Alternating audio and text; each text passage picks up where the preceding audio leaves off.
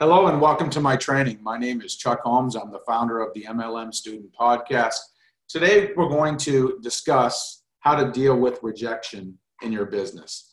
Now, rejection is something that most people I know they do not enjoy. Most people they would rather stay home and pull out their fingernails than get rejected by someone one of the biggest complaints that people have about not wanting to do network marketing or start their own home based business is they don't like to sell. Most people you talk to, the bottom line is they do not like to sell. They think of selling as something negative and they are petrified of the idea of someone telling them no. Well, here's the fact when you're looking for a future spouse, you're going to date different people, you're going to ask different people out, you're going to get rejected. When you're looking for a new job for your career, you're going to apply to certain jobs that you might not get and you're going to get rejected. Rejected is a natural part of life. No, it's not fun. No, it's not comfortable, but it's inevitable. And learning to deal with that rejection is paramount if you want to be successful, if you want to be happy, if you want to have a meaningful life. So embrace it, accept it. It's much easier said than done, but there are some simple things you can do to deal with rejection, especially in your network marketing business so that you don't get down and out. You don't get beat down mentally. The first thing is don't take it personally. And the easiest way I can explain this is to give you a simple story.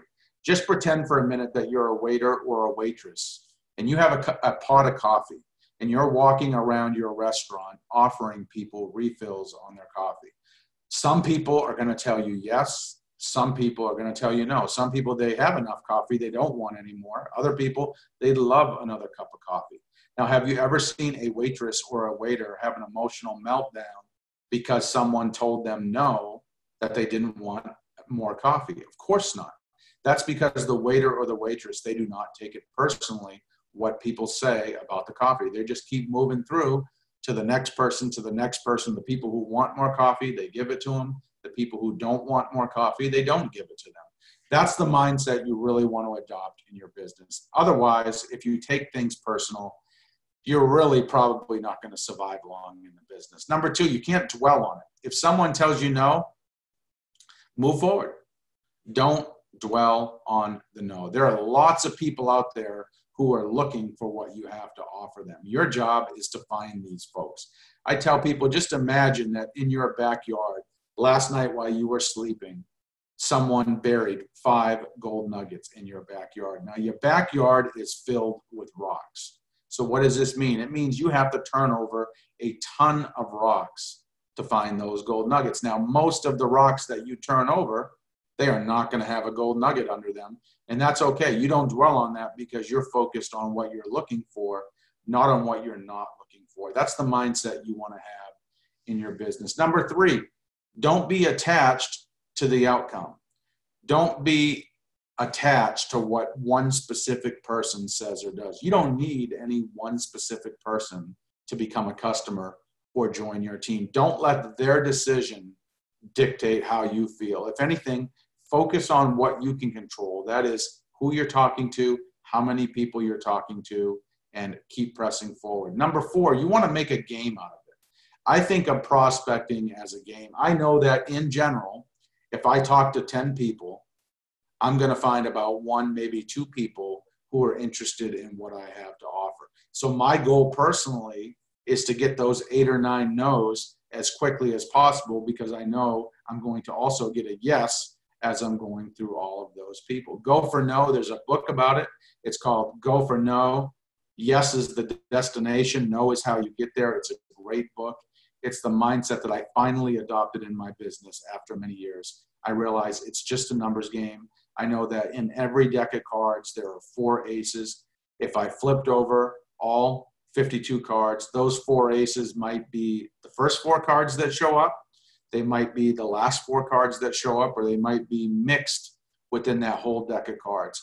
I don't worry about when or where they show up. I know if I go through all 52 cards, I will find my four aces. It's the same thing when it comes to prospecting in your business my last piece of advice about dealing with rejection in your business is to be thankful.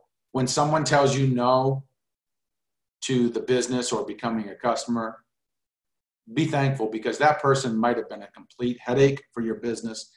the business or the products obviously were not a good fit for them. So you didn't waste your time and money to get them into the business only to quickly discover that that what you were offering them was not a good fit for them.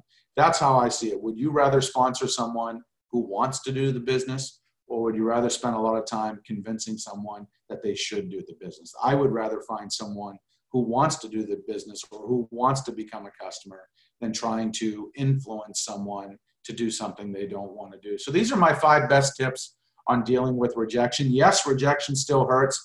Even if you implement these tips, there are still going to be times when you get the rejection blues. After 18 years of doing this, I still get them from time to time. I always keep my goal on the prize, and I realize that no's and rejection are part of the journey to where I'm heading in my business. And I don't take it personally. I don't dwell on it. I, am not attached to the outcome. I make a game out of it, and I'm thankful when people tell me no. And I'm also thankful when people tell me yes. So I hope you got some great value out of today's training, how to deal with rejection in your MLM business. If you'd like to learn more about what I'm doing, you can check out the links below this video.